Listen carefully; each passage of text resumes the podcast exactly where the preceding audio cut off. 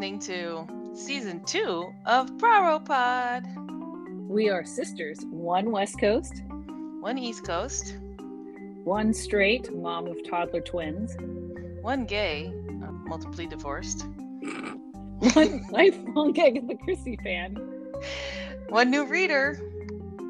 Season one got the two of us through the first shitty year of COVID. Follow along with us for season two as we drink, and sometimes remember to talk about the book.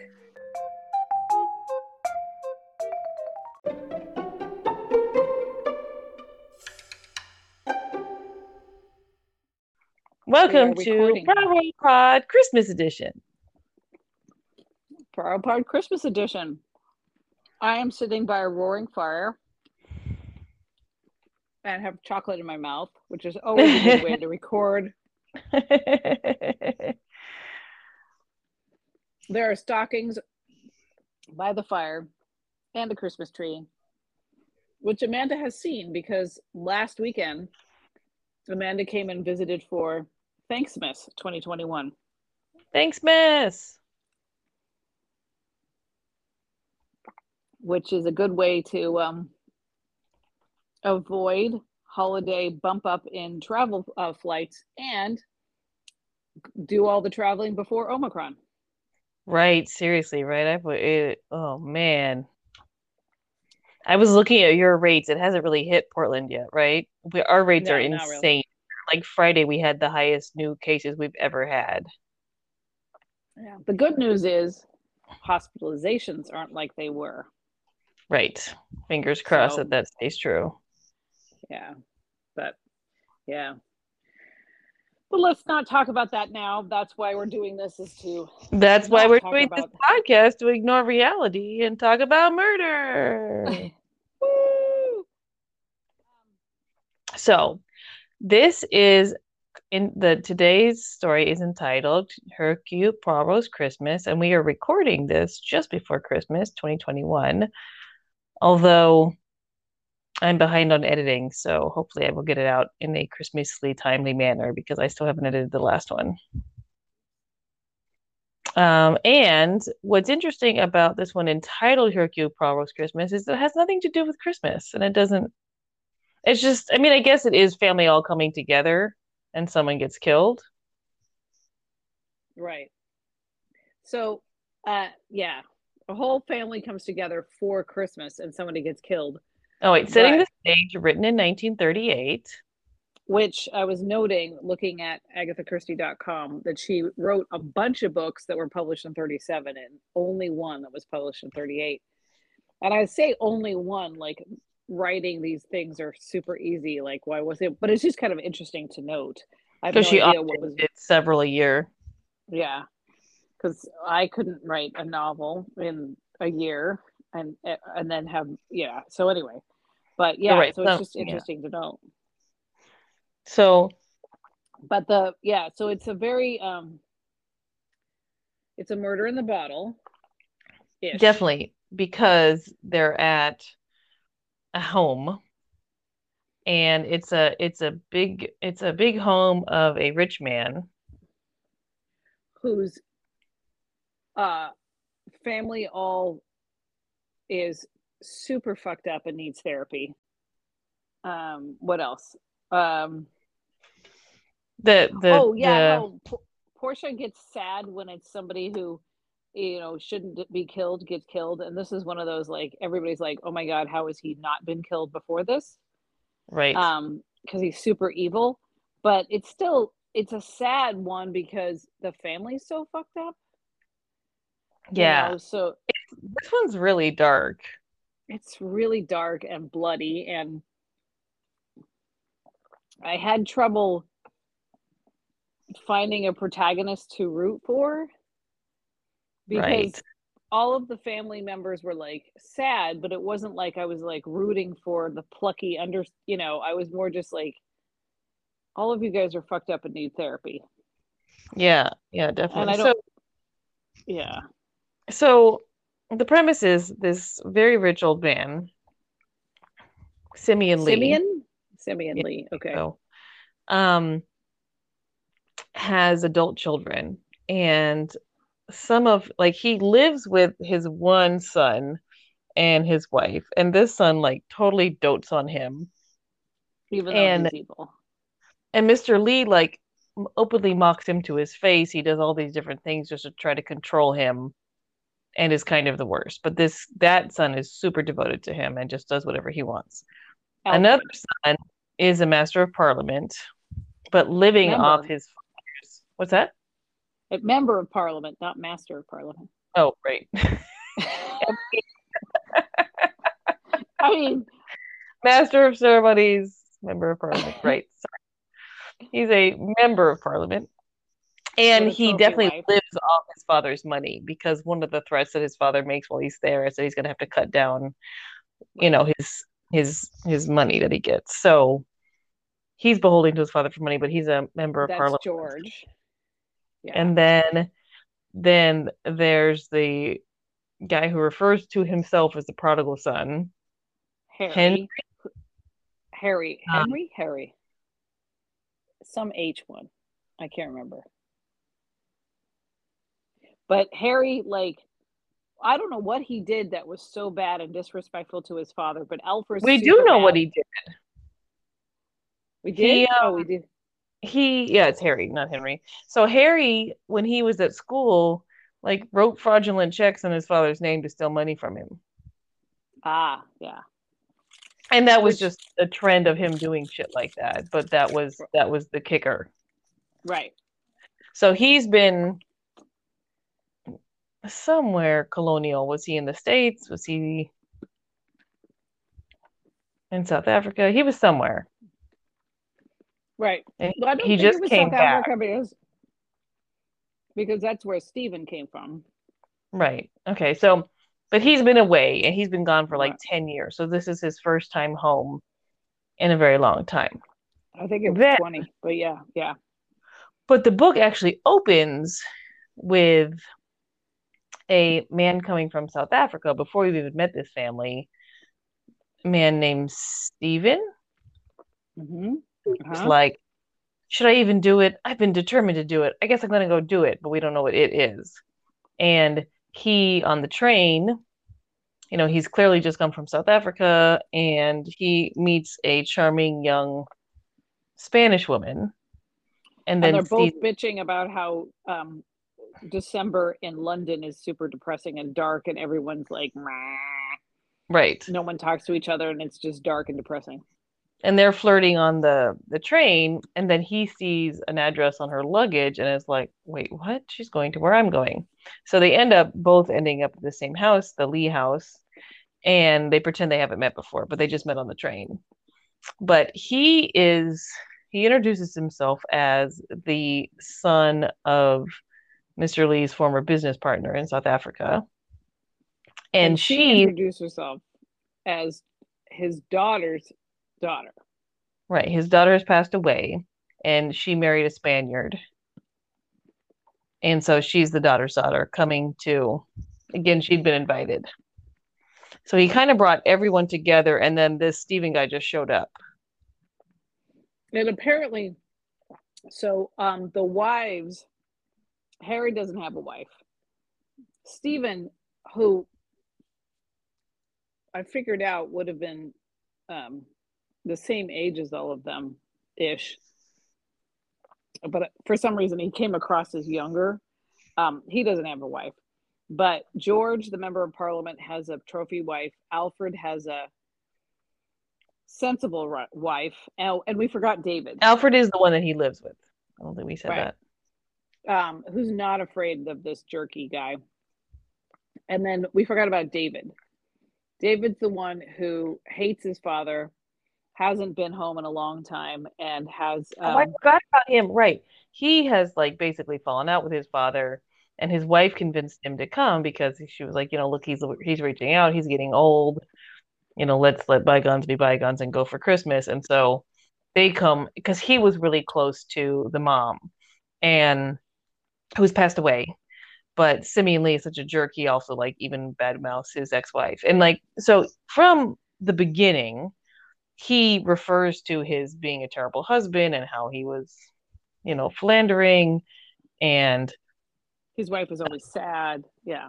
Yeah, and he kind of like insults her memory, like, yeah, she was always sad. I was a terrible husband, but she was stupid. And she should have been. She should have fought back. He likes it when people fight back. Right. So he definitely has this like thing where he's abusive, and then when people try to get on his good side with being sub- submissive, then he just gets more abusive. So he's like that with the son, with Alfred that he lives with. But the wife kind of fights back, and so he likes her, even though she hates Right. him. It's this whole thing. and and he invited everybody for christmas and um he hasn't done that in years long long time so people haven't been together in a long time And no one um, has ever met his granddaughter, but he invited her. and i'm guessing everybody's in their 40s from the way Yeah, that they described it Kids is an indicator, but if the granddaughter is of age now, like she's like, you know, you know, 20. late young twenties, yeah. So um Yeah, so I'm guessing they're they're they're 40s to 30s, and apparently the granddaughter is very attractive because there's a lot of grossness. Whereas Harry's like, too bad you can't marry your niece, which yeah. is gross. and um so uh he invites everyone and some of the wives are like he's an evil man who's just trying to manipulate us and david's wife is like oh maybe he's getting remorse in his old age Right. So she convinces none him of this to come. is true yeah none of this Right. is true he just wants to mess with them talk about changing the will for no reason and he's super rich he has like a staff of i don't know 10 you know where he's got the butler plus like a staff under the butler like think downton abbey kind of thing where he's Right. because there's a him. scene where the butler is freaking out because one of the footmen, one of the footmen, is not doing his job correctly. So that gives you an idea. Like I was totally, Right. obviously not when I first read it, but this time when I reread it, I was picturing the head butler from Downton Abbey. You know, like Oh. where he's like, I have to make sure that everybody's like doing their job correctly, and if they're not, I'm going to yell at them. But On then my most he recent also, night, I finally finished Downton Abbey the movie. oh yeah, And there was gay stuff. that. I loved it. Well, I never saw the show, or I tried, but I got bored. But but also it was a rough time. I'm not saying anything about show. It was it was a time in my life. I was watching at Dad's house. There was a lot going on, but the movie um, was fun, and there's gay stuff. I was so excited. I didn't even know it was going to be gay. I was like halfway watching it, halfway sleepy on the plane, and I was like, "Hold on, did that was that a man on man kiss?" Rewind. Gotta go back and see what's going on here. See this story building. It was adorable. so I um but yeah, so the the head butler, I was now imagining where it was Yeah, totally. You know, as him because he was like freaking out. And a lot of the story is from his point of view. I mean, a fair amount is from the butler's Mhm. point of view. And, and his main thing was like, I got this job to do and I'm trying to do it. And his family is crazy, but I'm not going to ever say that because that would be disrespectful. And So- one of the biggest plot things that happens is that um, Mr. Lee, Mr. Simeon Lee, arranges for the butler to have his family come to the room. And then he's like, Oh my gosh, I can't believe you overheard that phone call that I made while you guys, I- I told you to come to the room. And he's like, Yes, Mr. Lawyer, what I want you to come here because I will change my will. No, after the holidays is fine. Like it's a it's a fake call Right. and right. he definitely like arranged it for everyone to hear but he basically is threatening to change his will and we are assuming and the family is assuming that alfred the one he's been living with is going to inherit a lot you know the other sons that are in good favor but now that harry's back and it's funny because harry again embezzled from him and had a falling out but he kind of likes the rebellious streak in harry so you, you imagine that he's going to give some to Harry in the new will. And you also imagine that he's going to give some to the new granddaughter because he's like totally getting along with her. He's talking about her constantly. What's her name? Pilar. Pilar, yeah. Constantly saying, like, oh, Pilar, she's so great, blah, blah, blah. So you imagine that he's going to cut into the other people's share and add in Harry and Pilar to the will. By the way, Pilar, um, in the book version, when um, I can't remember if it was the superintendent or one of the cops was describing all the people who lived in the house after the murder. And they said, Pilar, only they pronounced it as a part of architecture. That's what it right. was Yeah, in and in the audiobook, he, he you know, the Pillar? superintendent, one of them says pillar. Yeah. But when they write it, like I was thinking the audiobook, they just have to say, he said pillar, you know, instead of Yeah. pilar. And I just thought it was hilarious. But I was wondering, they didn't have to say like a part of architecture, like Yeah, but they I did, you know, say that part. It was funny because you're like, he just, yep, mm-hmm. Yeah, because again, they're all like, oh, that's an unusual name. So, um, but, yeah, so And they're it- all there. and oh, did you did you think of this? So when I'm like reading this whole um uh setup and the family and then the the Spanish granddaughter that he has a good relationship with, I totally got Knives Out. And I was Right. wondering if this was the inspiration for Knives Out because I mean like the the um the caregiver isn't a granddaughter and she's not Spanish, but she is a la young Latinx Right, right. know, like, no, I know. only Like one it's a away- the only one that gets along with the dad and like so it, it kind of the mood reminded me of this Knives is very Out. knives out. I hadn't thought of that, but you're right. This is so knives out. Yeah, it, it might have been a major inspiration for for Knives Out. This is very Knives Out. I hadn't thought of that. You're right. I mean, because also Knives Out feels like an Agatha Christie murder in a bottle. Like it just does. Everybody you know refers to it as very Agatha Christie-esque, and so I was wondering if this might one of might have been But one of the major but this is very specific. Well- Like, yeah, just because yeah, with her being you know the young outsider. yeah. So, anyway, But- so So anyway, like it's Christmas Eve, changing and the major plot point. Go ahead. What you were saying? so uh it's Christmas Eve, and he did the whole like, I want to change my will right before Christmas dinner, and then they all dressed for Christmas dinner, and then Christmas Eve dinner. um, Christmas Eve dinner, sorry. And then they went and had dinner, and everybody's, and this is from the point of view of the butler, which I can't remember his name. It starts with T. Ter- Ter- Tervel- Trevelyan. Terve- Trevelyan. And he's like just worried about it from a purely logistical point of view. It's a lot to do for Christmas Eve dinner, but he's com- noticing that everybody seems super tense. And um, oh yeah, and then oh we forgot to mention Horbury, who's like uh, Simeon Lee's private masseuse, uh, sex slave. I don't know who is he. What? I I don't know. Horbury, the guy who was um, he actually was in trouble, but we don't know that till later. But he's sneaky. He's his private manservant. You're right. It was private- How are you looking at me like you've never heard of this person? No, no, I He's know the guy- name. I didn't. I, you know me. I looked for the gay, and I was like, I never was like, oh, that's his private, you know, cabana boy.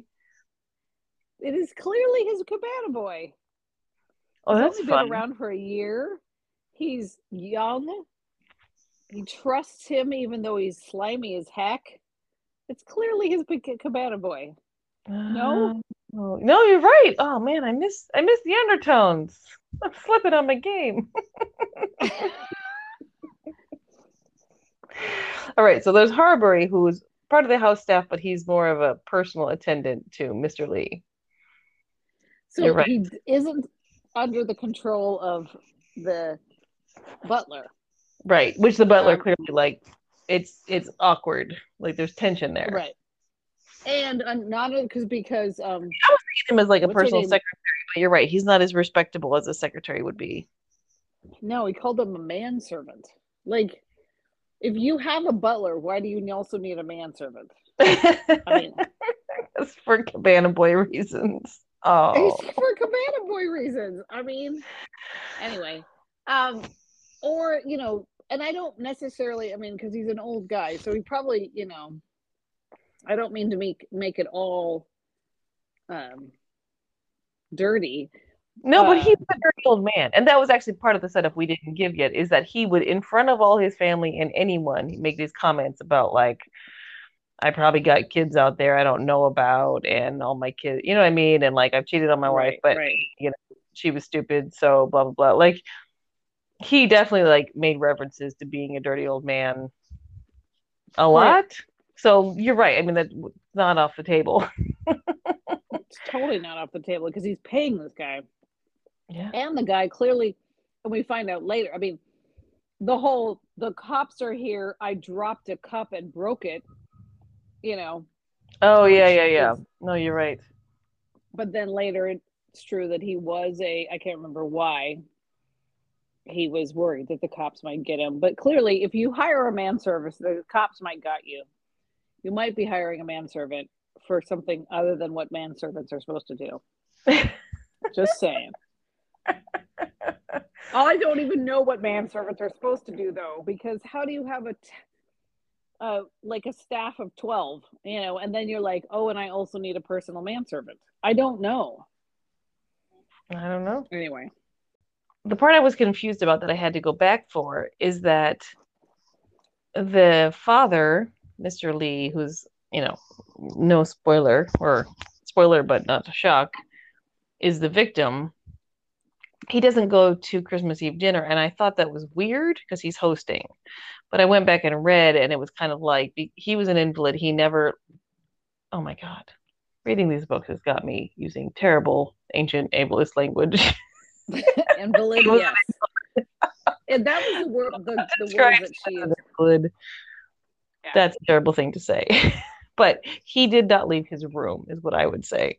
So he stayed in his room and he his tradition, his his habit was that he would stay in there and like after you know a certain time the late afternoon evening he would just have like you know supper or whatever in his in his room and he wouldn't attend dinner with the family that was his Right. normal pattern and he would only see the family later if he called for them specially because i was so confused by that like why is it not weird that he's not at the christmas eve dinner when the whole family is here that's weird but Right. that's what that was just because of him um you know his being old and frail and just maybe just being antisocial or controlling or whatever he didn't typically attend dinner Right. And because he was a rich guy, he could be like, you come to me. So, right like, bring me my supper i call sat with him. and- visitors Right. So the fake phone call he did, he told the butler or Horbury, I can't remember which one, have them come at this exact time. And a- as you're coming, raise your voice when you're coming down the hall so that I can hear you coming. right You know, uh, so he brings people to him. right so because he's rich, people do.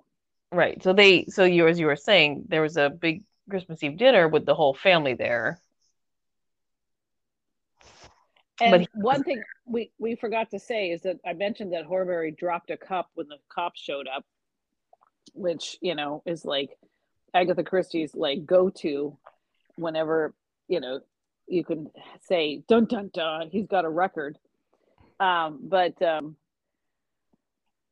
uh the local superintendent, is that what they called him? Sugden showed up before dinner yes as they were getting ready.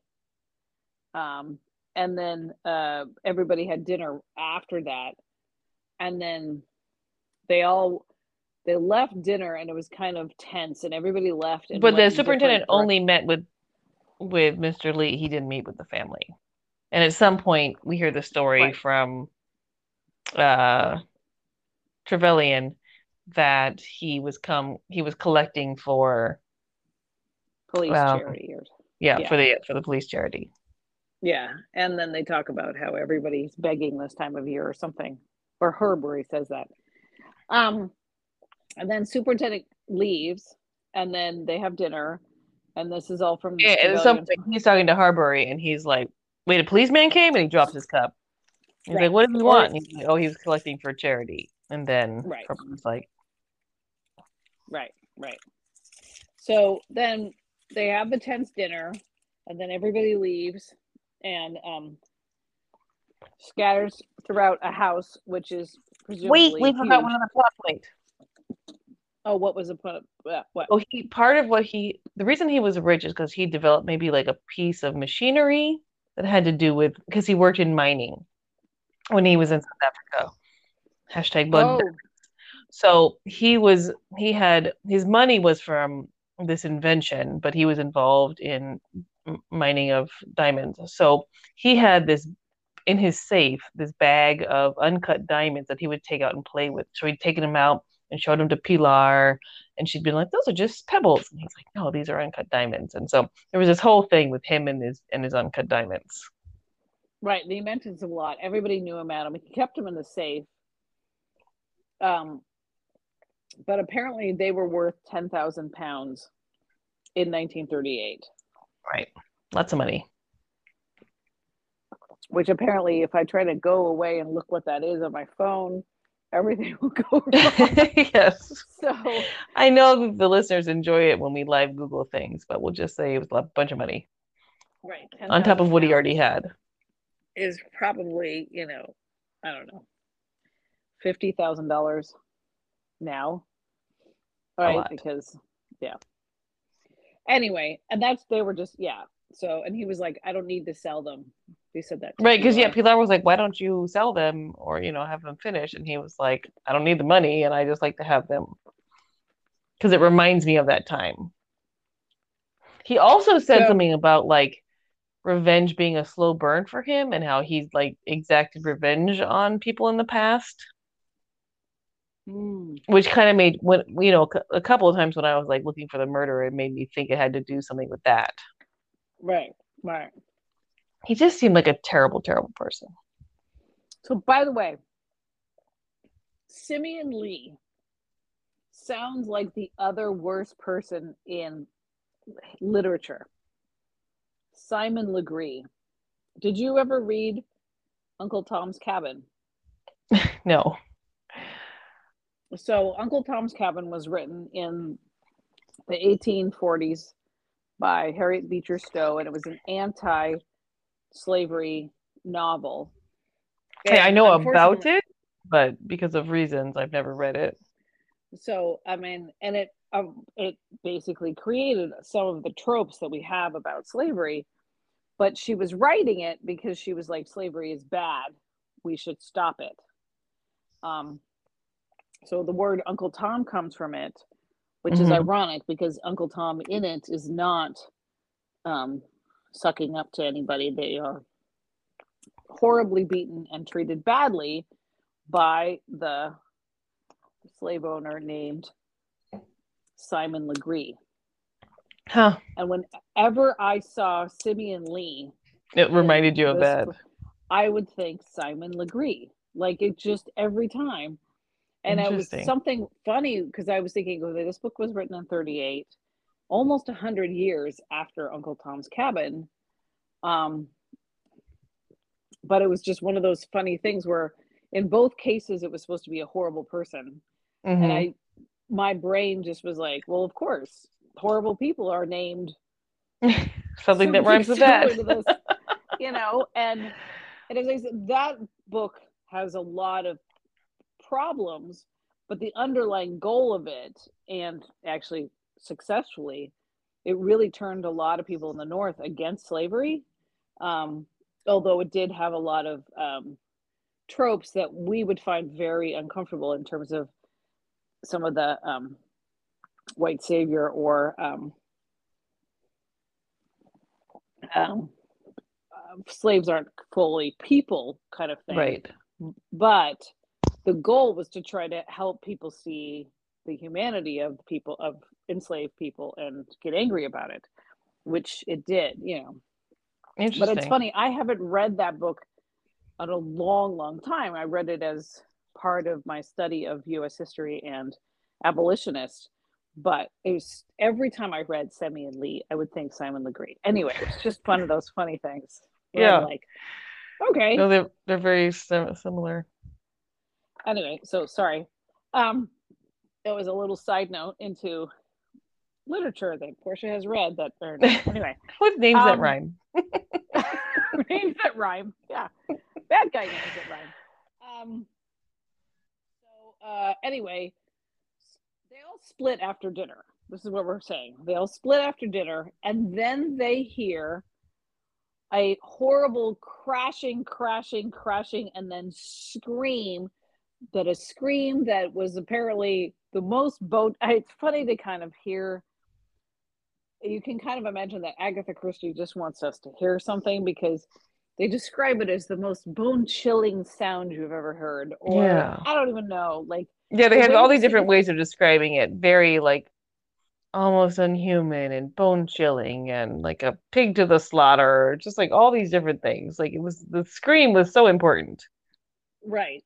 And then everybody rushes up. And there's this big deal about where everybody is when it happens because someone's playing records and someone's playing the piano in a different room. And obviously, it's a huge house because y'all can be playing records and piano in different rooms and Right, not interfering with each other. And um, the two And brothers two- that don't get along are in the room together having an argument. But then Harry else- and uh, Alfred. George went to go. Member of Parliament went to go make a phone call. And so did his wife Um, at the same time. Right. Because they're all right, don't light up. So anyway, everybody's in a different place, and then they hear this. They all hear crash, this like- noise, yeah. and, and then they go up, they run up, they break down the door, and locked. old man's in there, like lying in the most blood ever, Right. which they describe a million different ways. It's just like the bloodiest bloody crime scene you've ever blooded.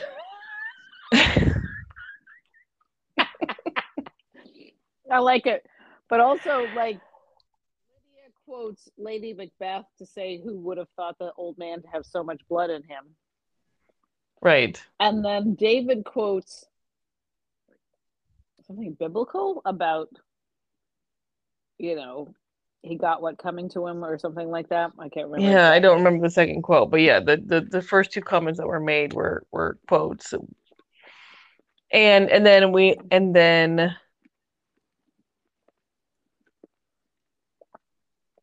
And then then- oh the Bar- superintendent happened to be outside.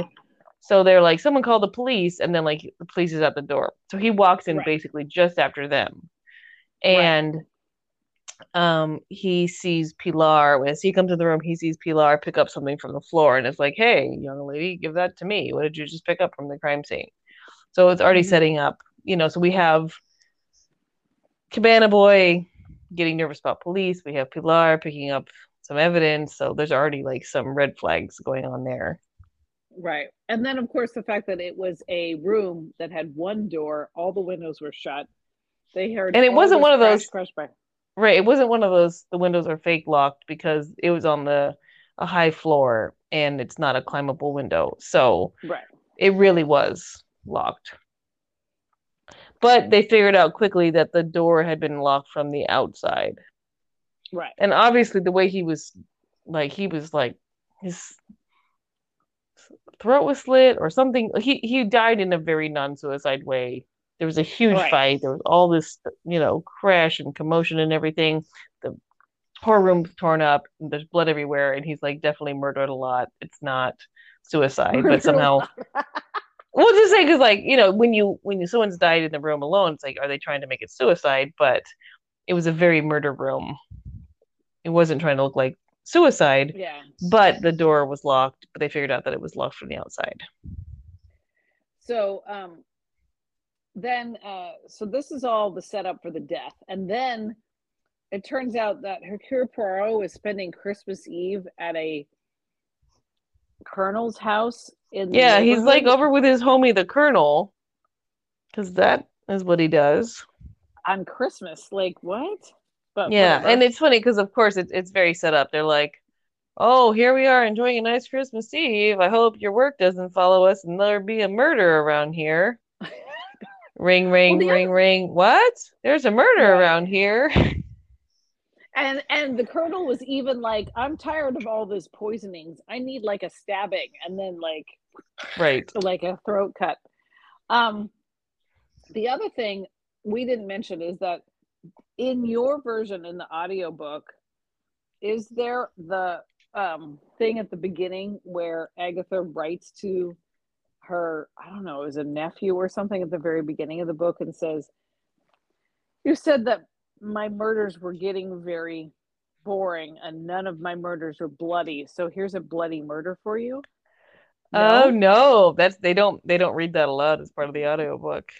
Yeah, so like there's a premise in the or preface, preface, not premise, um, at the front of the book where she I can't remember who this is that she's talking to, but she's like She dedicates hey, to someone, you want blood, here's blood.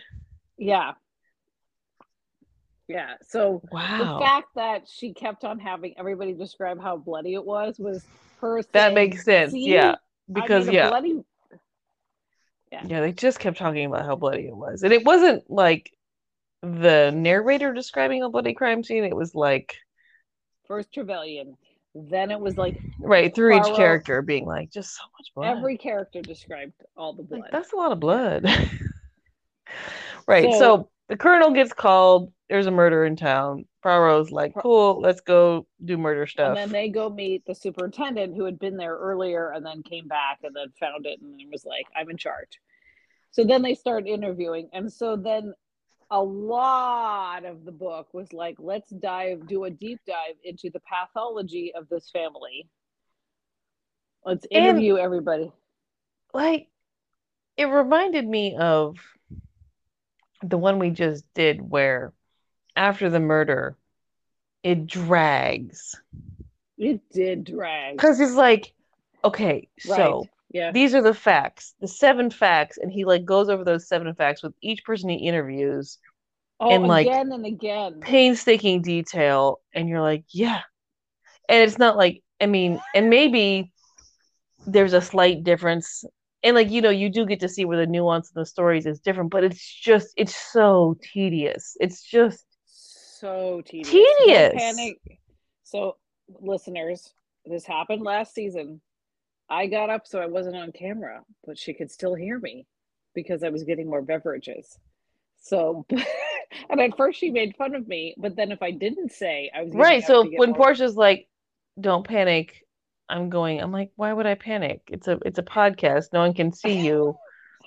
I'm fine." And then, but like I'm watching her on video as we do this. And so the one time she didn't warn me, I was like, where'd she go? What's going on? so so Portia's getting up to get what are you getting? More wine, more chocolate, more water and wine. Because I'm loving this Toblerone given to me by a student, loving it, but you have to have water and wine to kind of like talk yourself work yourself you know what i mean like it's rich i haven't had a toblerone since the 90s seriously Yeah, I feel like it's. Do they still make those? yes, apparently. I, I, feel like I haven't seen one for a very, very long time. Yes, it's. Is it? Are they? Really are there good. different flavors? Is it still like the same milk chocolate with toffee in it? Yes. I also think I probably slightly react to it, whatever's going on with the delicious ingredients. Oh, Sometimes I think my well, allergies are just like too delicious. Like it has to taste a little bit like sort of like good and sort of like health for me not to react to it. if you know, like if the replacement food is too good, then my body's like, right. let's do inflammation just in case. oh. Well, this tastes too legit. Dark chocolate. I'm the one. I'm all about dark chocolate. But then that dark chocolate had wafers in it. I know. It, let's. Oh, this is an interesting podcast. Listen to people talk about their allergies. Well, well you're in Portland.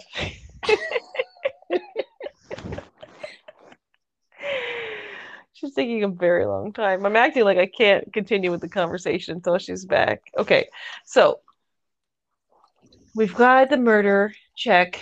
We've got Poirot, and so Poirot interviews everyone 19 times. Oh my god. And so is like, okay, so this happened, that happened. And there's this okay, so what we know is when everyone heard the crash, the two brothers that don't get along, Harry and Alfred, are fussing in a room. So we believe their alibi because they don't like each other and so they're not going to cover for each other. Right. Um but everybody else Stephen, who's like our kind of like supposed to be the son of his former partner, but he just showed up out of the blue. Do we believe that? And I that's what my, you know, when when you hear like um Simeon Lee had said how he like in once in South Africa, he took a really long time to exact revenge on someone and he ruined someone's life to to take revenge. So you're like, oh, is is Stephen really the son of the person he took revenge on? Mhm, uh-huh, Um, uh-huh. and and but he's in there f- playing records and flirting with Pilar, and and then so that's their alibi. And then David is playing the piano of the Death March, apparently, because ever since he got back to the house he grew up and he's been obsessing over his dead mother. right, and his father's been know- uh, been insulting his dead mother, and and his And wife is in, in there with him. I no, his wife was No, he was alone. He was alone. I can't remember what she was doing. And then Mr. MP was making a phone call, but so is his wife at the same time in the same room, and it's not possible because they don't have cell phones yet. And yeah, and they both said they had made it the phone call right before they heard the noise, which doesn't make sense. Um, because they were in different rooms. You know, they were in different rooms, but made phone calls They were both But- making calls, but they couldn't both be on the phone at the same time because they don't have. because double multiple lines, lines. didn't exist. Yeah. yeah. And now bubble lines don't exist because everybody has a cell phone. But for those of you who are younger than us, back when we were kids, there were single lines, and you had to be like, "Can I use the phone now?" And then, um, Some of your friends were cooler than you, and they had a phone. They had a house that had two phone lines because the parents decided that the teenager was on the phone all the time, and the parents needed to have an open line. And so those were your And- friends with money. Right. And if, yes, and we did not have a double line. We couldn't even, because if you tried calling into our house for the longest, you got a busy tone. And then it finally got so that you could call in and click over and say hello. and Oh, that was go back. fancy. And it, and there was a while when you had to click over and like it was an upgrade to be able to do call waiting, which is where you click over. But Right. call waiting at first was an was an upcharge. So we didn't have Right, it. We and still so we just had the busy that. cone. So you want the Right. person that you like to call you, but then they call and your mom's on the phone with her cousin and person who like called you and you know you don't even know. You don't there's no record of that call when they call and it's busy. There's just Right, it's just nothing. And so back, but back in 1938 was even before that. Back then, people had a shared line if you were poor. So, like, four families would have the same phone line, so they all had to shit coordinate. Somebody like Simeon Lee had a single line, but only one line for the house. Yeah. So, so the point is, is that George and his wife, Madeline, Mm, sure. I didn't attach enough to her to get her name. yeah um could not have been on the phone at the same time because Right. that's not how phones worked in 1938 Right. So, Poirot interviews everyone 47 times about this. hmm And and he's like checking on all these alibis and then he he's psychologying them, but not in an interesting way until the end. Like he doesn't it just seems like he's going over the details over and over and over and over. and their pathologies i mean it's like yes harry was the rebellious one who's most like his dad Yeah. who's Yes, In his 40s Stephen is obsessed with his mother, like unrealistically so. david Right, is obsessed David. with his mother. Um yes alfred is somehow worshiping his dad even though his dad treated him like crap. Um like there's just the pathologies over and over and then you start wondering about these wives of david and and george. Um and alfred because you're like wow you know attracted to damage much you know Right. And then the whole thing with Cabana Boy, we had to find out that he was at the movies with a young lady and that that was true and he didn't sneak out and we could verify it. Right. 'cause I love how back in the day they could say, I'm going to the movies. And like they were honestly might have gone, been going to see more than one. They were binge watching back in the day. They went binge watching and then not binge watching, and now we're binge watching again. Is that was Right, that a thing? Would they do multiples? They did multiples. Like they would go to see a double. They did double features back then? They did double features. They would do a double feature. I was, Uh, we're going to I remember doing double features plural. at the discount theater growing up. Yeah. Anyway, I just think it's so funny because I never, I never did double features. You never did. There was like a, a like one of those uh, movie theaters that had like movies that were like almost past the run. That right. um yeah, in middle school we would go do that a lot. We would like go do double feature because it was it was cheap and you could see two movies and like I think there was like a, a thing to do with children when you're like it takes a whole four maybe five hours they're out of here. Wow. Yeah. Makes sense now, right? Yeah, middle school I felt like my friends and I did that a lot. Um, so there's all these interviews, and then Forever. Yeah. and then and like it- so the the the book is paced on each day. So like it introduces, I think it starts on like maybe the 22nd or 23rd, and then like progresses to Christmas Eve and then Christmas Day, and then I think he finally does the big reveal on the 26th. Like Right. So Christmas it's is all spent that long. right Right. the the murder happens on the 24th he investigates all the 25th and so Oh i think it's on the 26th when he's like okay guys all come together i'm going to be do the big reveal and then his big reveal is like so long and tedious well, we forgot to say that like somebody tries to kill Pilar. oh right well that's right before the big reveal right he's like yeah. Yeah. Telling her to be careful and then like i don't know. that scene she was, like playing with crazy. balloons. She was playing with balloons or something, and there was a balloon. She was something happened with a balloon, and she looks go down and goes, "Oh, that's what I picked up." right And then Poirot goes, "Oh, be careful. You know more than you think." And then not long after that, um, uh, then like something tries to drop on her. it's like a it's like- like it it sounded like a cartoon or like an old school sitcom booby trap like Right. like you Right, you know right. tried to go into her room and like everything fell over but then her sweater caught on something and so she didn't actually fall but it sounded very like right. booby trap where everything was like a, an anvil was supposed to fall on her head like Wiley Coyote coyote Like- right and didn't like the uh, lawyer came and actually read the the will right? Right. And we found out in the will that Alfred got half. So Alfred was the son that lived there who had been doting on him all these years. So he got half. And then all the other kids got their share except for because the daughter had died her share went back into the pool and Pilar got nothing. Mhm. and the family decided that with some controversy but they did finally decide that they would they would um put in together and give Pilar the daughter's share because they thought it was fair.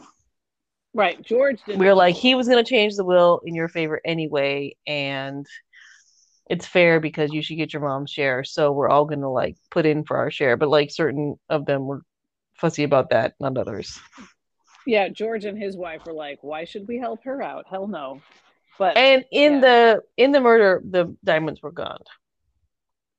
Oh yeah this, oh we forgot because everybody thought that the murder was be, uh, a robbery and the diamonds were gone so for the longest we're like oh it's a robbery it's a robbery it's a robbery And then then Poirot them. finds, yeah. So the wife of Alfred, so who lives in the house, does these like miniature scenes, which I'm just picturing peep dioramas since I do those.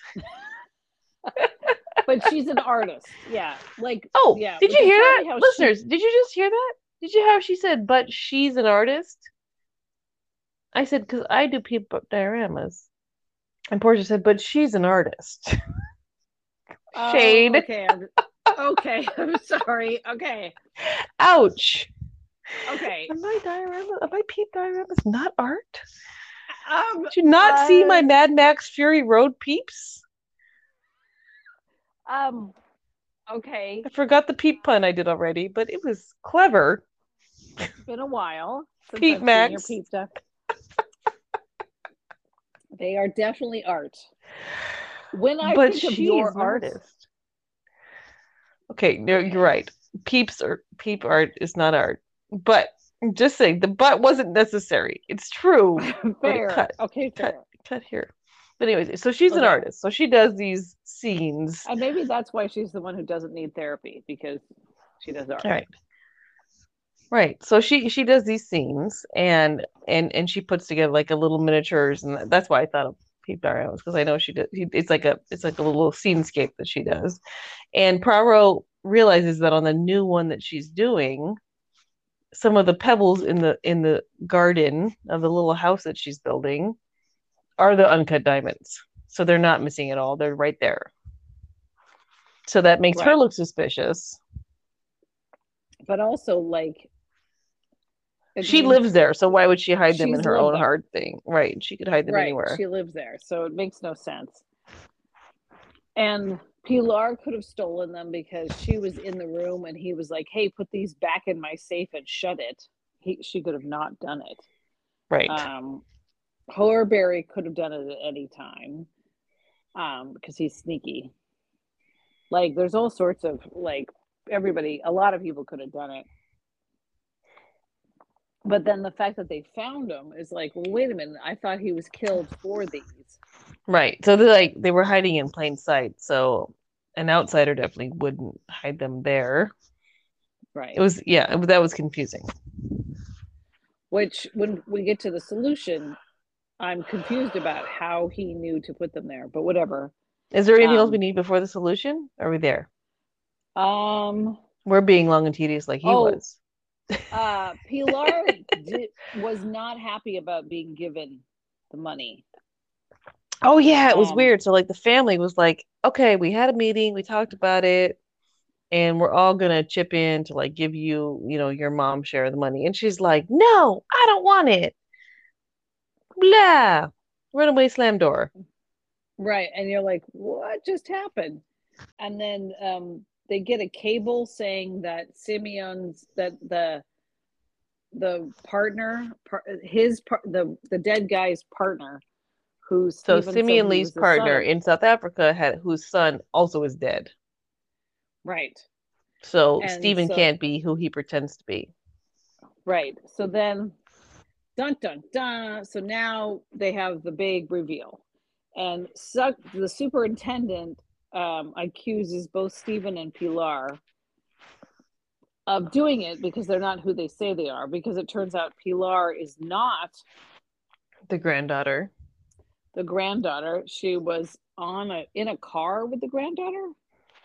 Um Yeah, I think they were in an Uber pool. yeah I think they were in a Uber pool and she and like the girl was like, "Hey, my rich English granddad is gonna invited me over there and gonna give me a bunch of money." And then like the Uber pool crashed and she died, and this girl survived. I think they were in a train car or something. No, they were bombed because it was 1938 Franco Spain. We're in the Oh. middle of the Spanish Civil War. Um, Oh, Like think Guernica, the the uh yeah, yeah. the No, no, I know. Yeah, no, I know yeah, it. Yeah. No, you're right. So that's how she died. But they were So that's how she together died. briefly, but it was like a literally acquaintance. She just met her, but got the story enough that she was like, okay, was like- cool. I'll pretend to be her and go get this fortune from this old man. But she uh, clearly her conscience was like, I don't mind sucking money from a rich old guy. But once he was gone, then he she was like, I don't feel good getting an entire inheritance for what would have been Pilar's in real life. Right. Right. So so Um, she is shady, but she didn't kill him. Check Right. number one. And then Stephen, they get a cable saying that Stephen couldn't be who he said he was. And then he's like, actually, I'm um, the son of Simeon Lee from the last time he went there. And this is where I looked. No, he never said that. Poirot figured it out.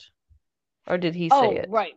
No, he Poirot was like, mean, no, because Poirot was like, no, I could tell that you were his secret son because the way you throw your there was a lot of this whole thing. And like if you when you go back and read it every time there's a scene they're constantly like he threw his head back and laughed. And then like another person would like throw their head back and laugh. And so like in the denouement Par was like i knew that you were his son because you threw your head back and laughed. And i was like um counterpoint you never met the dead guy Poirot so how did you know that the throw your head back and laugh? I guess you've seen the sons that are the legitimate sons do this throw but their head back and laugh thing and therefore that Oh, is also- 23 and me. Right. that's your dad But also, you like, are maury about- says you are the father Wait, did you just go 2021? Jump back to 1985? no, uh, no, no, no, 95. 95 but i was like because Poirot kept saying he knew he was the son because of his like i mean he uh, he says he favors favors harry which okay you're not the only person who can see that if he really favors harry then like everybody sees that but then like right. he apparently he's why got like body language that favors he kept saying he favors the dad i'm like but you never knew the dad Poirot like so he must just right. remind you of harry but he kept saying you do this just like your father but it was never established in the book that Poirot had ever met the father But I want to know what's an alkaline nose? What's a there's a word that they use several times to describe this nose. And I was like, alkaline? No, it's not alkaline because that's a like or No. basic but they would describe the nose using this A word. Um, no you're right there was and i i, I skipped right over it because i did not know the it's word like alkaline, but it's not alkaline. And I'm probably going to drive someone crazy who listens to it be like, you've got it wrong. But agaline, ago, ah, but I don't know what that means because um, I don't know what that means. But they use that word as well to describe Stephen and Harry and you know what? You know who is so smart? Google. Google. aquiline. She is just so smart. Okay so an aquiline nose also called a roman nose or an irish nose layers because those are not the same place is a human nose. Thank you for clarifying that. Yes we were we human with a prominent bridge giving it an appearance of being curved or slightly bent. The term aquiline comes from the latin word aquilinus eagle-like. So i think it's a kind with like a little bump at the top Okay. an allusion to the curved beak of, an eagle It's not that different from alkaline. Okay, so it's not that different. Aquiline now no you're right and i remember hearing that and not knowing what it meant and now yeah, while some have ascribed Aquiline nose to specific ethnic racial or geographic groups it's, of course not. no uh, scientific studies support any such such linkage which is why calling it an Irish nose or a Roman nose, but I can think of people who have noses like that. Yeah apparently the the the ethnic groups linked mm-hmm. with it are nordic teutonic Teutonic, celtic yeah. norman frankish anglo-saxon native american and jewish which is lots of people. a lot of the lots of people. teutonic is germanic Yeah, yeah. I did not know that word. We're learning so much. That's not the point of the podcast. Back the point of the podcast is Agatha Christie. Fuck this learning shit. Okay. um. Anyway, So yeah, so they mentioned that he's got this nose that the I guess and they make this big thing that like and Harry had the nose. So some of the I- sons favor the mom and some of the sons favor the dad. And the ones that favor the Right. dad have this nose and they always throw their head back and laugh when they laugh. And that's how you know it's the the dad. so Amanda and I preview. So we were we were going to record last weekend when Amanda was here. Um, but then we were prepping for Thanksmas dinner, which was making food for nine, ten 11 people, 12 Mhm. people. What was it? Would but we had to make food for 25. Right. I'm not sure why, but we did. Because We we, did. definitely made food for 25. we sure did. Um, but anyway, um, so we were prepping the food for 25 people when we were having half that on the Friday night instead of recording, but we talked about the book briefly and we talked about the fact that um, when a guy keeps saying, I have children everywhere over and over, why is it that Poirot, who never heard him say that, is the only one who figured out that Stephen was his son? Right. Like if he if if Stephen looks like the other sons, they're similar Laughs looking. like the other sons, has Yeah. the nose. has the nose, has the laugh, has some body language in common, but only Poirot is like, wait a minute, that dude looks like that other dude. And like you said, he was bragging about having sons the wrong side of the mattress. Because he would be like, and he was such a jerk, he'd be like, all of my kids are the, the worst. I probably have better sons that are just born the wrong side of the mattress, but are way better than any of you losers. To the room of his kids. Right, right, right. What do you do with that? Where do you Right. file that in the therapy Oh my God. Seriously? When you go to be your therapist? Like, how do you even? So, um, So yeah, so Stephen Stephen was a secret son, but didn't kill him. And then And we- Superintendent Sugden is like, "You did it!" Like, Like this is the denouement with everybody there, and Sugden is like, "You did it!" And then Poirot is like, "Dun dun dun!" Oh, because we forgot to say, Poirot ordered a fake mustache.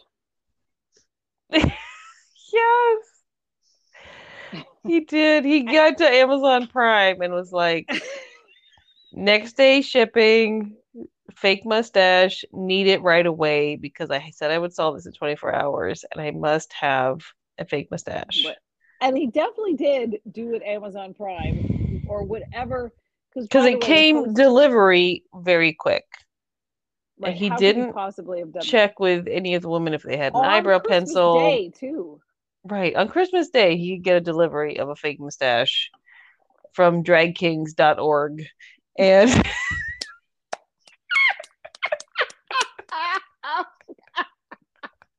no, but back then they wouldn't have called it that. Would they would have called it maleimpersonators.org. right. but but whatever. dot .org was a thing. Just like, where did you get this fake mustache on Christmas Day to come? And you didn't go out. He's not like, I'll be right back. I'm going to run to London real fast and go to the queer neighborhood. I have a problem with the dot .org. I'm like, no. They would have called it mail and person. oh God. Oh, Like, where did you? Yeah, and he had he'd requested that he could have this huge um portrait or photo of Mr. Dead Guy in his room where he was staying because everybody's staying in the house because again it's Downton Abbey. There's rooms for everyone. Okay, so this is where I'm imagining. So they were like, "Okay, you can take that photo of Dad to bed with you, you weirdo." so this is where I'm imagining the scene from uh, Ace Ventura: Pet Detective.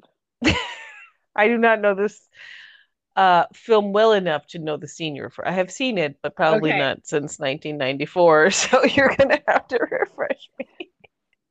So it's got some unfortunate transphobia, which you know, but uh, so there's a scene where he's trying to figure out the connection between the uh, police lieutenant and this guy who kicked um, the or missed the field goal for the Dolphins in the Super Bowl way back, and he's like trying to figure this out, and his dog puts his tail over the face of the police lieutenant, and he realizes, dun dun dun, oh my god, the police lieutenant is the kicker from back then, but they have changed genders.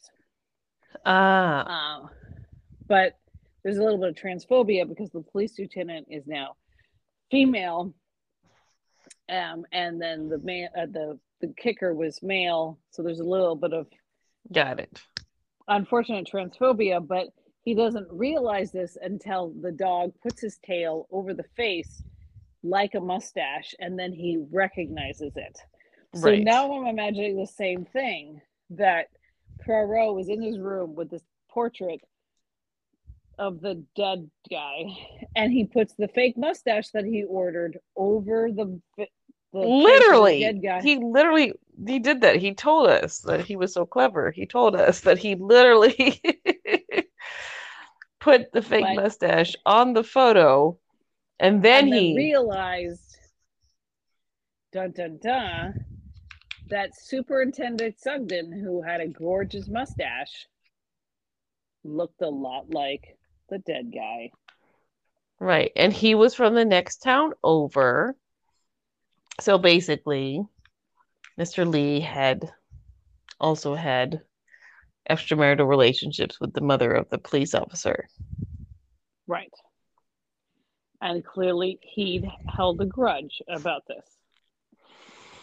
And and, he, and so again, like it was kind of like the same thing. Like you also throw your head back when you laugh, and you also have the aquiline, my new vocabulary word, nose. Aquiline, and aqua, aqua. It's really hard for me now to say alkaline. Aquiline. Aquiline. aquiline.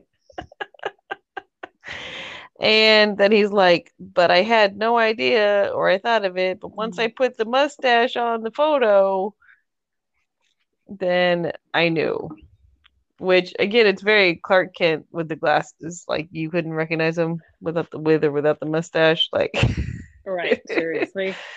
and no one, again, similar to Stephen, no one else noticed that this cop looked like everyone in the family since he's right. a really strong drains. Only Poirot noticed it. So it's actually a very clever solution. I've been complaining a lot because it's a tedious book, but the but the plot is smart. Book. So the the reveal is that cop comes the cop called oh oh the other other story that we got we didn't say this when the cop was like oh yeah i was here earlier he told me that he oh, his yeah. diamonds had been stolen he was trying to figure out who it was. It was between one or two people. He didn't want to make a big deal because it might be in the family. So he told me to come and say I was collecting for charity and he wanted to meet with me. We met and then he said, I'm going to talk to people in my family. Come back at blah, blah, blah o'clock. Come back at eight or nine or whatever it is. So that's why the right. policeman was there when the dead body was found. It's because, like, the, the man, he said that the man had told him to come back. The truth is, that he had actually called him and said, You're going to be robbed. I'm going to come meet with you. I'll tell the lie about collecting for charity. And then he went up and met with him at the time that we all know he met with him. But he killed him at that time. Right. He killed him right then. He killed him an hour before, two hours before, hour and a half before. Right. Before um, we thought that the murder happened. Right. And then he set up like the most MacGyver thing that you can imagine to set the time of death.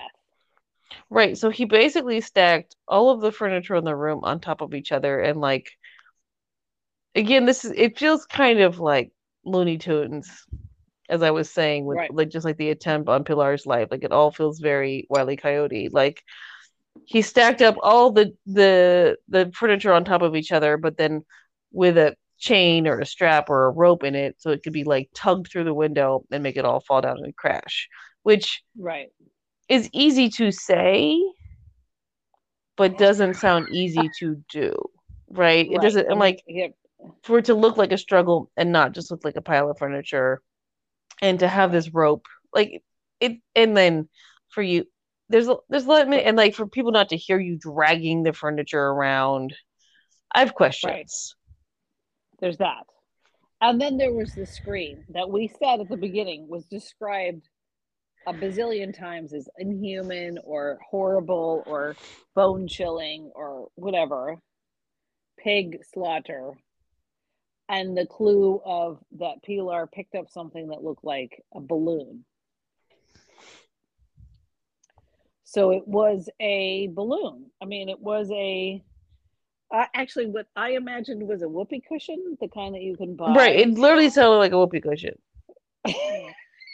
I'm so glad it wasn't just me. It was literally like, oh, it was a whoopee cushion. So like some kind of like a whoopee cushion that makes a scream instead of a fart. But that's a thing. Right. Like it's a thing that they know about. Right. But in this stack of like a desk and a chair and some china and all the things that's set up to fall, whoopee cushion is in there too. So right. that when it all comes crashing down, it pushes the whoop- whoopee cushion and you hear a scream. And then what uh what set it off? He had to like I think he literally had to like pull a rope from outside the oh, window. That's right. He was outside the window and he pulled the rope. That's right. That's right. He pulled the rope so... from outside the window. And then the other thing was with the with the blood is that he actually put a chemical in the blood to make it be more blood, which I never understood why he did that. I think it was to confuse the time of death. Right. But there was a thing where he I don't remember what chemical hour, it was. Hour and a half. I'm not sure exactly the disc time because he left and then they had dinner. I'm not sure right. how long dinner was, but anyway, because the the family was getting ready for dinner when he was there, and then they had dinner, and apparently, dude was already dead. And then they had already left dinner and gone to their separate like whatever's when this happened. I mean, he could not have timed it for more perfect timing because if he had done it during dinner, they would have all had alibis. Right. It was after dinner. Which is another good um, question that we have is how did he time that? I guess he could like look in the window and see when dinner was done. I guess he could be spying outside. Yeah, yeah, because clearly obsessed. But what was the thing um, with the chemical and making more blood out of the blood, like to like make the blood be bloodier, more blood? Like, wh- and why did that help? I'm not quite sure because, of course, the temperature of the body would still be wrong, right? Right, like the more blood doesn't change the time of death. It was really like, but he did something where he put a chemical in the pool of blood that like made it expand and be bloodier, but I don't know to what end. Yeah. And um, so that's why, but like that resolved the issue why everyone was like, shit, that's a lot of blood. is because it was, it was like some he'd done something to make it more bloody. And I, I guess that's just so when you walked in the room after the furniture crashed and everything, it was like splashed everywhere and it was wild. But right, just, I didn't understand why that was necessary or and, helpful to him they didn't talk about the temperature of the body ever. Right? Right. Because, right, if you come in and you right. think he's literally just died, the temperature of the body is going to be very different. Should not be an hour and a half cold. Right. Right. That's a really good point. But they never talked about that at all. No, they didn't. And it's not like Agatha Christie doesn't know about this stuff. Yeah. So then, super happy fun times. Oh my god, super happy fun times in the weirdest like so so Stephen, the secret son who didn't kill him, and Pilar, who's not Pilar, she's actually Conchita. They go back to South Africa and get married together and go be happy because, like, hey, you like to be fake people. I like to be fake people. Let's go do that We're in South Africa. related, so we're not related.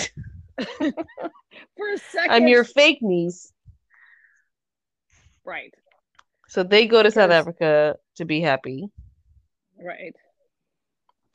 David decides not to keep because, like, Alfred, who lives in the house, is like, we're gonna sell the house and I'm gonna move on from doting on my father because he died.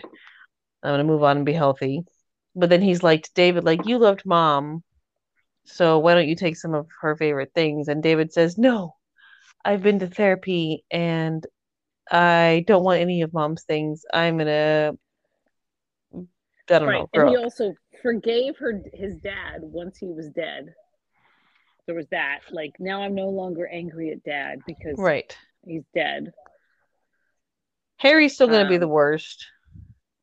Right, but he was Harry. He's never to listen to this, so it's okay. Is kind of like Brian. Ah! I don't think Brian has ever been convicted not been the- or accused of of writing checks. no, no. I just mean in the sense of like not going to grow up, Right. right? Not going to settle down. Not going to grow up. Just going to be. You're just going to do the thing, you know, and that's fine. That's great. You know, like that's fine. Right. And I don't even mean the worst. I, I I think I meant the worst in him in being embezzly and having like an ego about it and being like like he was kind of a, a dick to everyone. Right. And for no reason, in this kind of like entitled white boy reason. And I don't mean Brian. And like he's kind of like, all. yeah, I stole from dad and dad still likes me better than you, you douche. Like to his Right, brother who's been there doting on his father. So he seemed like a jerk. But you're right. He is he's a bit of a Peter Pan and he's gonna keep doing that. Right. Oh, it turns out that the Um, reason the phone calls, the phone call couple that was that couldn't have happened was because Mr. MP is having an affair. And Madeline was losing all this money because she he had married a trophy wife and then they were both broke and yeah. Right. So she was in debt and being about that, and he was talking to somebody, not his wife. And the reason why they couldn't have the cup they weren't on the phone at the same time is he got off the phone and started searching the desk of Alfred. Right. He was snooping. Alfred's he was snooping. Um I think that's the I end of the Super. Happy Fun Times. And then what? Right. I guess does the break up? superintendent actually get to go to jail? Does he not kill himself or get killed or something? Does he actually I think they well, I think he goes to jail. Uh, yeah, because they don't talk about him. Law and Order Law and Order Agatha Christie edition happens? Yeah. Um, was um George and Madeline uh not part of the super happy fun time? I can't remember. Are they the MP and wife? Yeah. I don't. Yeah, I don't. I don't know if we got closure with them. But both David and Hilda, we never mentioned her name before, and Alfred and Lydia are like much happier once Right. this is over. And then of course Stephen, who's apparently a lot older than Pilar because he was pretending to be a he was a son and she is was pretending to be a granddaughter. So but whatever. Um so age different, ew. But at least they're not related. Um so they have super fat happy fun time, but the David and Hilda and Alfred and Lydia are like super happy fun time. Oh, and the the Um, super happy fun of it all is that like David and Lydia are like to Stephen and Pilar are like who is really Conchita are like next time you're in England come and we'll have a proper English. We don't care that you scammed us and we're a fake granddaughter and he's the illegitimate son. Just come and have Christmas. That's not awkward Well, we already had the most awkward Christmas ever, mm. so I well yeah the that. makes things awkward it's true But it is this kind of like. So one of the things, Agatha, Bobby, either they need a lot of therapy or absolutely none at all. Because this one, horrible guy dies, and these people are clearly in their 40s and 50s, and everybody's like, no therapy needed, everything's awesome. But, like, I told when we did the last one, the Death on the Nile, is that what Mhm. it was? Uh, no appointment with death appointment with death. Thank you. Thank you. yeah this is this is the one with the bad name appointment with death makes no sense. There's no appointments, and it's on the Nile. So okay, I understand the death on the Nile was literally on a boat, but in this case, it okay. So an appointment with death. appointment with death Um, right um, right where we were we, so- we we went on and on on that one about how would they really be happy five years later but this one she didn't even give him five years she's like okay it's december 26th everyone's fine right. The death was on the Everyone's super- 24th. Well, and that one because I remember I told you that the alternative one, where uh, the the play version Mhm. of Appointment with Death, even though the mom is dead, they're still trapped, and it's like this great like. Even though she's dead, they're still like stuck and they can't move, and then Mhm. until it gets solved, and then it turns out the mom herself had had um, staged her own suicide, right? And so um, that one is interesting because she gave them either they couldn't move on at all, or in five years they're super happy fun. But this one, they are super happy fun in a day, Yes. and With I'm finding out, and, that, and this is like considering like new information. Like this family just found out they have two brothers that they didn't even know about. One who showed up lying about who he was, the other one who showed up lying about who he was and killed dad. right, And dad was also the worst. And I have a lot to think about. I need to go sit for a while. Right? Like that's a lot. that is a lot. I mean, when I have two new brothers, and there's probably more out there. These are just the two that like were bold enough to show up and lie about who they are.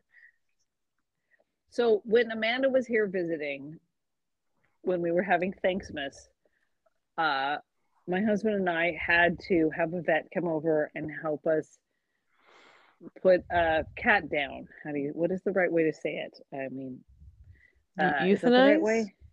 Yeah, euthanize a cat who was suffering. She was 16. She was old, and she was suffering, and it has fucked with us all week. Mean, it was hard Oh. before, and but we were both have been so tired. Um, Chris talked about being shaky on that day. I don't know if I told you that when you were here. He was like, "I just feel like I'm shaking," and he probably didn't want to say it in front of you because he's like embarrassed because toxic masculinity is part of our culture, you know. But he was saying it to me. He's like, "I just feel shaky," and like Oh. That was a cat who lived with us for six years and lived out mostly outside. And my my my analogy is this is a dad. Right. and, and they were like With a traumatic death, who was murdered, and he was a jerk. And it's hard to process feelings around someone who you have complex. Like, you know, it's terrible when someone's killed and you were mad at them, and there's a lot to process there. Right, because you have complex feelings about your parents no matter what, as we know. You know, and so like anyway, I'm just saying Right. But they're just like, cool, high five, like, you know, freeze frame ending. right so like this is why this is this book is not fun. Because it's trauma through the entire thing.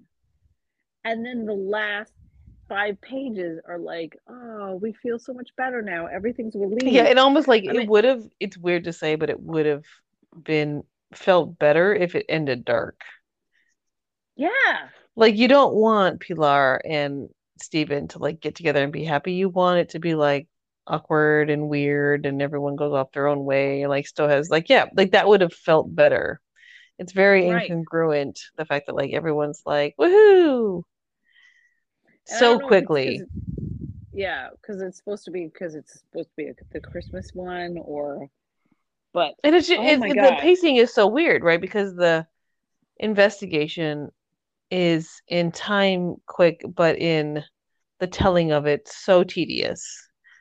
But then the resolution is so abruptly fast. Right. And then Jarringly fast. Right. And I don't know. So first of all, again, terrible title. Because this is not Hercule Poirot's Christmas. No, it was this In no guy's way- Christmas that Hercule Poirot was like. I mean, he did spend the 25th doing this investigation, but it had nothing to do with him. Lee's Christmas. So the title is terrible. It is a Christmas, Um, But yeah, I when I when I went to like reread this one, I was like, oh right, that was over Christmas because it it doesn't really have a Christmas feel. I mean, not that it has to, but it is in the title. right. I mean, because like yeah, so Like you know that one, terrible- you know the one, um, what's the name of it? Where like the friend skis down and kills him. oh yeah, uh, Like that one felt uh, more like it's about winter. It's about it, like that could have been a Christmas story because it was a very like literally like skiing to Right, kill and right. like all the things, right? Like that had some definitely like, oh, this is Right. very important that it's about winter and all the things. But this one would just like happened to be. It could have been any day. Right. And uh, the fact that he was bringing, they talked about how he's bringing his family together for Christmas. Well, now we've read enough of her books to know that old rich British families bring people together to a party at their house regularly. Right. So yeah. So there wasn't anything like- that felt. Yeah, you're right. It is. It's it another terrible title. birthday. It could have been something Right. where he Yeah, it could have just been a whim. together. Right. Right. So it had nothing. There was no trees. There was no children, thank God, because it was so dark. Thank God.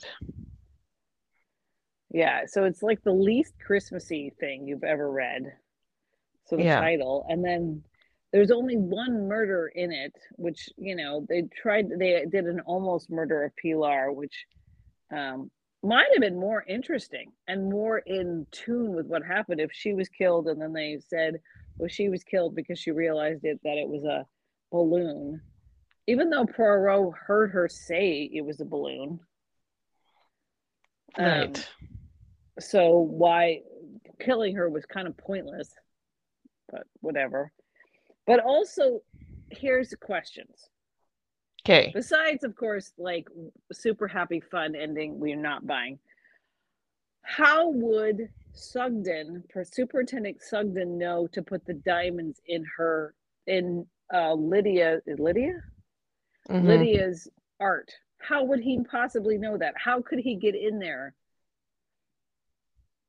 how did that happen Well, I think he, the premise of that was that like he was just like in the yard. She's like building this in the yard, and she he was like, "Ooh, those, you know, stones in the garden of that miniature look like these, so I'll just put them in there real fast."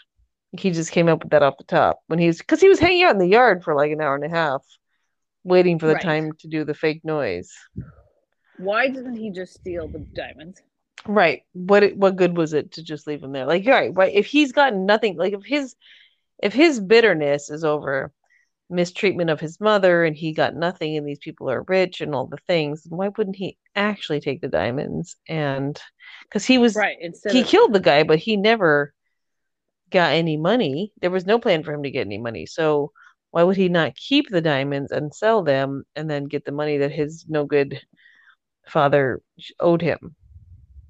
which you know i know that one of the things and this is agatha christie does this a lot that pathologies are inherited that somehow revenge is a dish served cold by this family but i don't buy it because it does it doesn't make a lot of sense that the guy would grow up become a police superintendent go through all this trouble and then I could see him Right, kill the guy and get zero gain out of it except for that you're dead. right. Like, why would he not also steal the diamonds and get some money out of it? Like, why would he not be like, and you owe us? So I stole Right. the diamonds. Right, because he could have, because he could have just left. Because he did steal the diamonds. So why didn't he keep Because them? he did steal the diamonds, so he could have just taken Put- them and put them point. Somewhere, would have been right. in his pocket. He could have just gone. Right, no one's gonna search the cop. So Yeah, that's a good question. I didn't think of that. I mean, I sort of did, but yeah, yeah, I like the way you said that.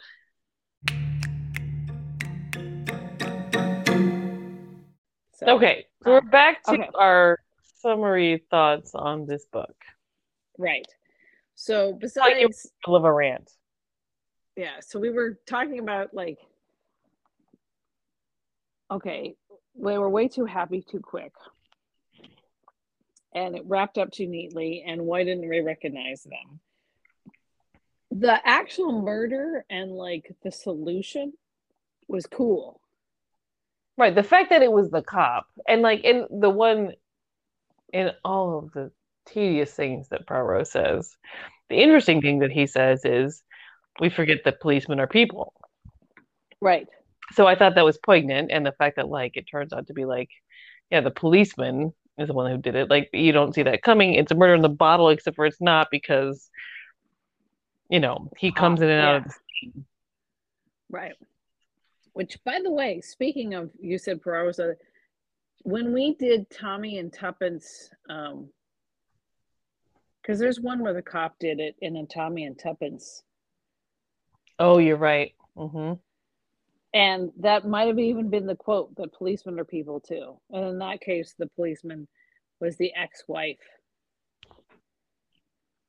So uh, but anyway, so you're right. Yeah, it was right. Right, he killed his ex-wife. You're right.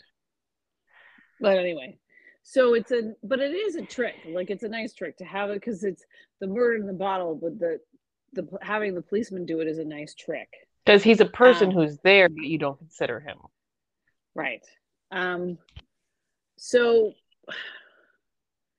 So the actual murder mechanics are good.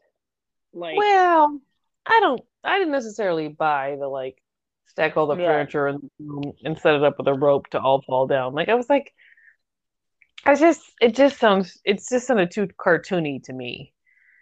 Right, and the fact that nothing would fall during the hour and a half when he was outside. Right, so well stacked that nothing fell until you pulled this rope to unravel. Like it just, right. It just it sounds like it sounds like okay, this is gonna sound really stupid, but um, I've been watching Baking Impossible on Netflix, which this Irish guy came up with, where he wants a baker and an engineer to make things together, including like um, a bridge, uh, a robot. Are you serious? This is a show. This is a show where they, but everything has to be edible, and also they have to be something that's um, like they're judged on their like baking and their engineering and they call it baconeering. And and these are like trained like literal take it back. But these are like literally trained engineers who have jobs in oh engineering and a lot of things go wrong. And they spend hours putting it together.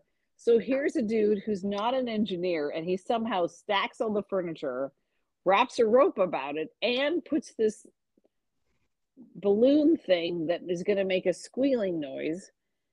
And it all gets triggered by one rope and everything works out fine.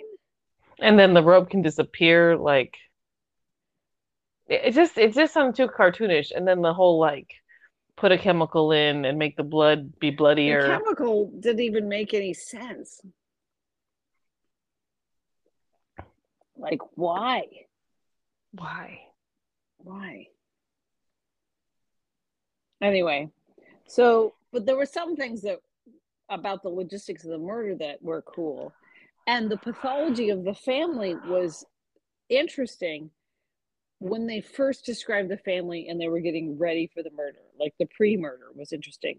The post murder, when we just got over and over the same message about their pathology, was like boring. Right. And it, it, it was oversimplified. Like the one was a David who was close to the mom. Like he was so upset by the father being a dick to him that he was in there playing the death march because he was thinking about killing his father but he didn't but like that's how over the top the psychology was was like i'm mad at dad i wish he was dead i'm going to play the death march on the piano right.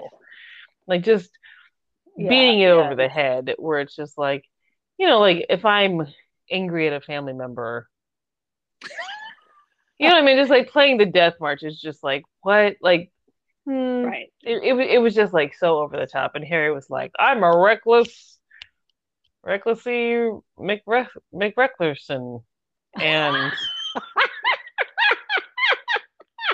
like everyone was kind of a caricature. that was the best thing.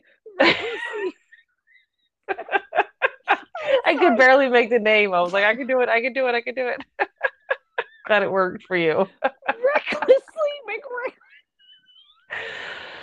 But everyone oh, was very much a, uh, you know, like a, uh, you know, like a cartoon of the of the version of, of the of the person. Right. And the only person who seemed decent was Lydia, who was Alfred's wife. And I'm thinking that's what Agatha imagined herself as, right? Because mm-hmm. Lydia was an, the artist who lived there but had spark. So the right, she was like, yeah, she she yeah, she stood up to the whole situation. She was an artist, right? She was the most interesting person, and Pilar was interesting, but of course, she was someone who came into this just to be a scammer right and so but yeah. So yeah but over and over and over again we got this message of their pathology which is another why reason why, and in a very oversimplified way like right. people are another more reason why the sudden happy fun times made no sense because on uh appointment with death and thank you for reminding of the name uh we didn't even go into as much pathology as we did on this one. And so like but it seemed more complex because it seemed like you know like the the one that the doctor lady was interested in the son that he you know was under the mom's control but then like all of a sudden was like i love you i love you love her in some ways that was realistic because he was like i'm right. under her control i'm escaping the wife was like, I'm I, I can't do this anymore. This is terrible. I'm leaving. In this case, the wives and like, and and this and the right, yeah, no, yeah, I did think in that book the people's pathology in response to the tyrannical parental figure was more realistic and nuanced in that one, and in this one, they were all just like cardboard cutouts of like, I'm, you know, the prodigal son. I'm the one who's mopey about my mother. Oh, he's dead now. It's all solved. I no longer want those items. I no longer want reminders of my mother. I'm fine now. right, right. Yeah. No, I agree. And I have also forgiven my dad for being a jerk up until the day he died. Well, and that's the thing is like um yeah, I was thinking about this in terms of you're right. That other one was dark and stayed dark. And then it was like five years later, things were better. And I like that better. It was just a, you know, um, and the pathology was more interesting and more drawn out. But this one, it seemed like she was kind of, except for the solution itself, which was a little bit of a twist, like having be the cop, everything. But it's very actually, it's funny because it's actually kind of the same book over again. Tyrannical parental figure, the family's all suspicious, an outsider did it, and it fixes them. It's the same plot. It's just replace the mother for the father and a right. different kind of tyranny. But like right. basically, it's like an asshole parent a bunch of kids who didn't do it, an outsider did it. I mean, in this case, the cop, the outsider is one of the kids, but we don't know that. You know, he's an illegitimate right, son right. that so it's like it's not one of the family that knows about itself. And it's basically the same book over again. Right. But lazier. But lazier. Because, yeah, I, I yeah, you, it's a lot less. You don't really believe right. Like it just they all feel cartoony in terms of their the way that they're like and this goes back to the the preface that she wrote where she was like you told me that my deaths have gotten to not bloody enough where i was just like so you wrote the same book but and made it bloody? You know like like with a throat slashed and then a chemical to make the blood be more blood? Why right. The chemical makes no sense. I still don't. Yeah. So yeah. So we didn't love this one. Give it a so Portia scale score. Mm, four or five. Like it's it's not okay. I would ever Remember, reread. the four is the big four. So remember, Is it as bad as the Big Four? Yes. You think it's as bad as the Big Four? Yes. Oh wow, that's huge. Because to me, like the Big Four is like bad for like books in general. Well, yeah. I mean, because It's book one- overtly bad. Like the Big Four is like this one is still a well-constructed murder mystery.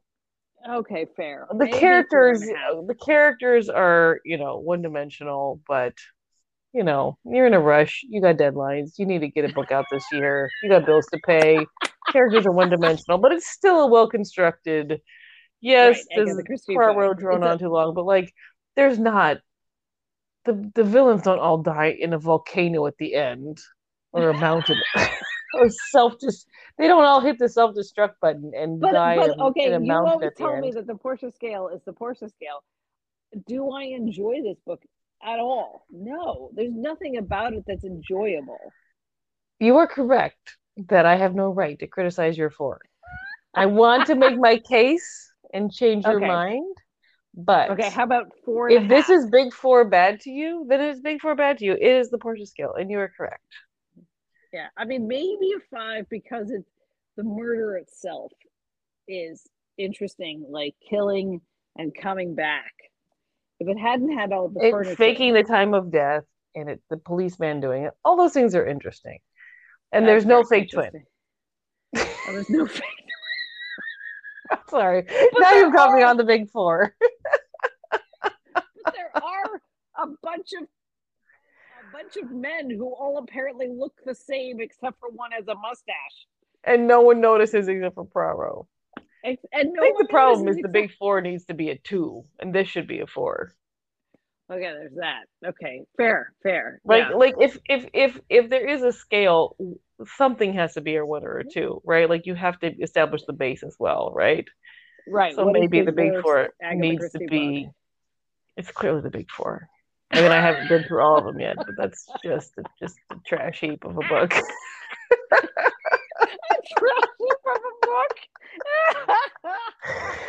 Oh, he fakes his death and the fake twin and the fake mustache over the. Oh, It just sounds like a bad soap opera. Oh God. okay, Portia scale. This is a four. It's her scale, and I understand the reason. And like, yeah, it's not one that you want to reread because. But it, it was what I did enjoy was like I was like, oh, this feels very Knives Out. Like there's a mood about it. It's very that's very Knives Out. Right, but Knives Out has a humor to it. Well, It yeah, I don't mean like the actual Right, what happens, but I but, just the setup of like this big rich family and then the outsider who happens to be a, a young Latinx woman. right, and but I guess that's the like the thing is that she Agatha Christie, I mean, has sometimes does ones with humor throughout, and the Tommy and Tuppence are the great best examples. But sometimes even um, Satterthwaite or Poirot have something that have humor in it. yeah, there's no but humor. this one is all. just dark, dark, dark, boring, dark, super happy fun time. Like yeah. you know, so it's like all the worst, all of the worst. You know, I guess not all the, the worst. fact that he had to order the mustache from which makes no sense. I'm sorry, he mailimpersonator.net. couldn't hold up a, a tie or a belt. I'm sorry. His finger or like, you know, like any like right. He you can't imagine like look at like look at your face right now on this video screen. I can picture a mustache on you. Like just with my eyes. I can just like with my imagination I can picture like a mustache on Portia. It looks funny, you know. right. but- or I could do this. Here I am. I'm holding up a, uh, my Right. There's a lot of ways to picture a mustache on someone with your imagination. With that, you can write. We had to have the moment when the people in the family discovered that he ordered the mustache on Christmas Day because there's Amazon Prime in London in 1938. And I don't think it's in London because it's this big estate house, so it's outside of London, right? So it's like not even like you can just like they, yeah. By the way, have you noticed how sushi is just being regal over here? Oh, she's been regal this whole time. She's been like, this podcast is really about me. I can tell they're talking about me and how pretty I am. Right. Oh my gosh, it's snowing. Is it snowing? Oh my gosh, it's totally snowing. Oh, look at it. It is your Poirot's Christmas. Oh Super happy, fun snow. oh my God. It's totally snowing. I mean, it's not big wet flakes, but that's snow. That's funny. I just looked out and looked in the, you know, the street light. I'm like, wait a minute. I actually saw it catching in the light, but I thought it was just rain. No, it's snow. That's funny. It's been really wet all day. Well, that's funny. How very Christmassy of our episode. I know, right? Um, it's super happy fun snow. Super happy fun snow. Yeah, I don't. It's. I doubt it's gonna stick because it's been kind of warm. And of course, what's the point of snow if it's not gonna stick, or my kids aren't gonna see it? So whatever. I'm all like, I'm criticizing your snow, people. Okay. Um, um, but yeah, like what a weird Christmas one. Like just to call it Hercule Poirot's Christmas. It seems like she's yeah. angry at Christmas, but whatever. Yeah. But um, so there we are. So, by the way, random Agatha Christie note. Do you remember uh, uh, the opening collection of Miss Marple stories and pilocarpine. Yes. So have you seen the news story about pilocarpine? No.